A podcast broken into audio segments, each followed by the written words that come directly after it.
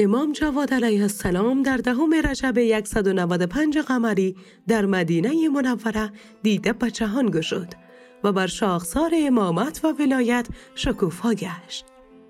ایشان فرزند حضرت امام رضا علیه السلام و نهمین امام شیعیان می باشد که مهمترین القابشان جواد و تقی است.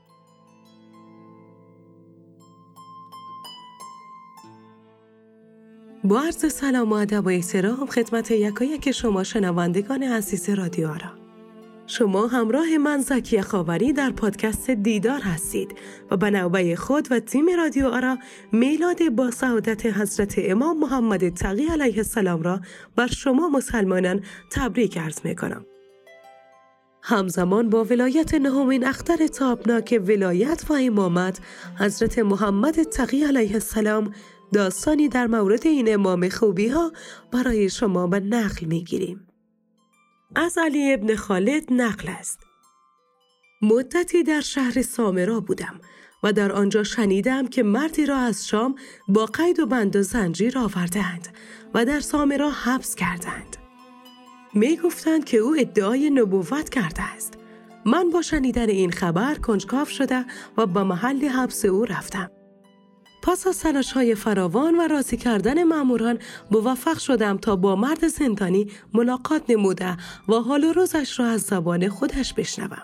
با او صحبت کردم و متوجه شدم که او شخصی بیهودگو و غیر معتدل نیست. بلکه دارای فهم و شعور و منطق است. گفتم اگر ممکن است قضیت را برایم بگو و علت دستگیریت را توضیح بده.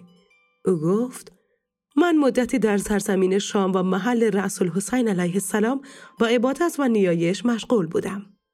در یکی از شبها که در محراب ذکر خدا را می گفتم شخصی به نزدم آمد و گفت بلند شو با من بیا. من بلند شدم و چند قدم همراه او نرفته بودم که خودم را در مسجد کوفه دیدم. از من پرسید آیا اینجا را می شناسی؟ گفتم بله اینجا مسجد کوفه است. او در آنجا نماز خواند و من هم نماز خواندم. سپس او از آنجا بیرون رفت و من هم در پی او رفتم. چند قدمی نرفته بودیم که خودمان را در مسجد پیامبر صلی الله علیه و آله دیدیم. او با پیامبر صلی الله علیه و آله سلام داد و نماز خواند.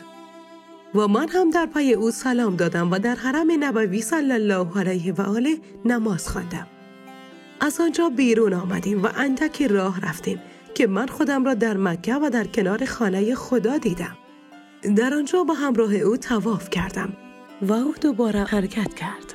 چند گام نرفته بودیم که خود را در همان محل عبادت قبلیم در شام دیدم.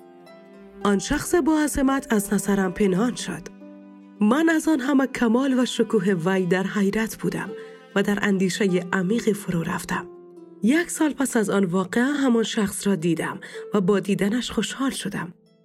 او دوباره مرا صدا زد و همانند سال قبل به آن مکانهای مقدس برده و مسجد کوفه و مرقت متحر نبوی و خانه خدا را زیارت کرده و به جایگاه اولم در شام آورد. هنگامی که می‌خواست برود دامنش را چسبیده و التماس کردم. ای مولای من تو را قسم می‌دهم به آن کسی که به تو این همه قدرت و کرامت بخشیده است. که قطره ای از آن را با چشم خود دیدم تو کیستی؟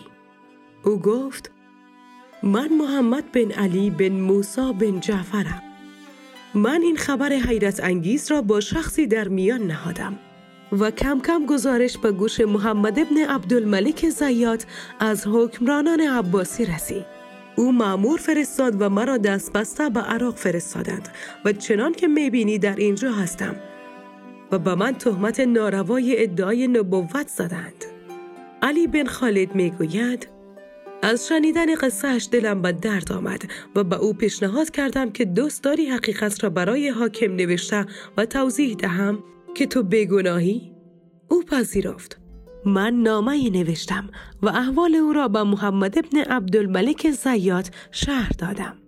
او زیر نامه نوشت به او بگو اگر راست می‌گویی همان فردی که تو را در یک شب از شام به کوفه و از کوفه به مدینه و مکه برده است بیاید و تو را از دست معموران ما برهاند من از پاسخ حاکم بسیار غمگین شدم و از اینکه نتوانستم به آن مرد بیگناه کمکی کنم متأثر بودم. معیوس و نگران با منزل رفتم اما شب نتوانستم بخوابم. صبح زود باز با زندان حرکت کردم تا از احوال آن شخص بیگناه خبری بگیرم. اما با کمال شگفتی دیدم معموران و زندانبانان با دلهوره و استراب به این سمت و آن سمت می شتابند و مردم زیادی هم آنجا جمع شدند. پرسیدم چه خبر است؟ گفتند آن مردی که ادعای نبوت کرده بود با این همه معمور و زندانمان دیشب ناپدید شده است و معلوم نیست در زمین فرو رفته یا پرنده او را رو بوده است. فهمیدم که امام جواد علیه السلام آن یار وارسته خود را از زندان نجات داده است.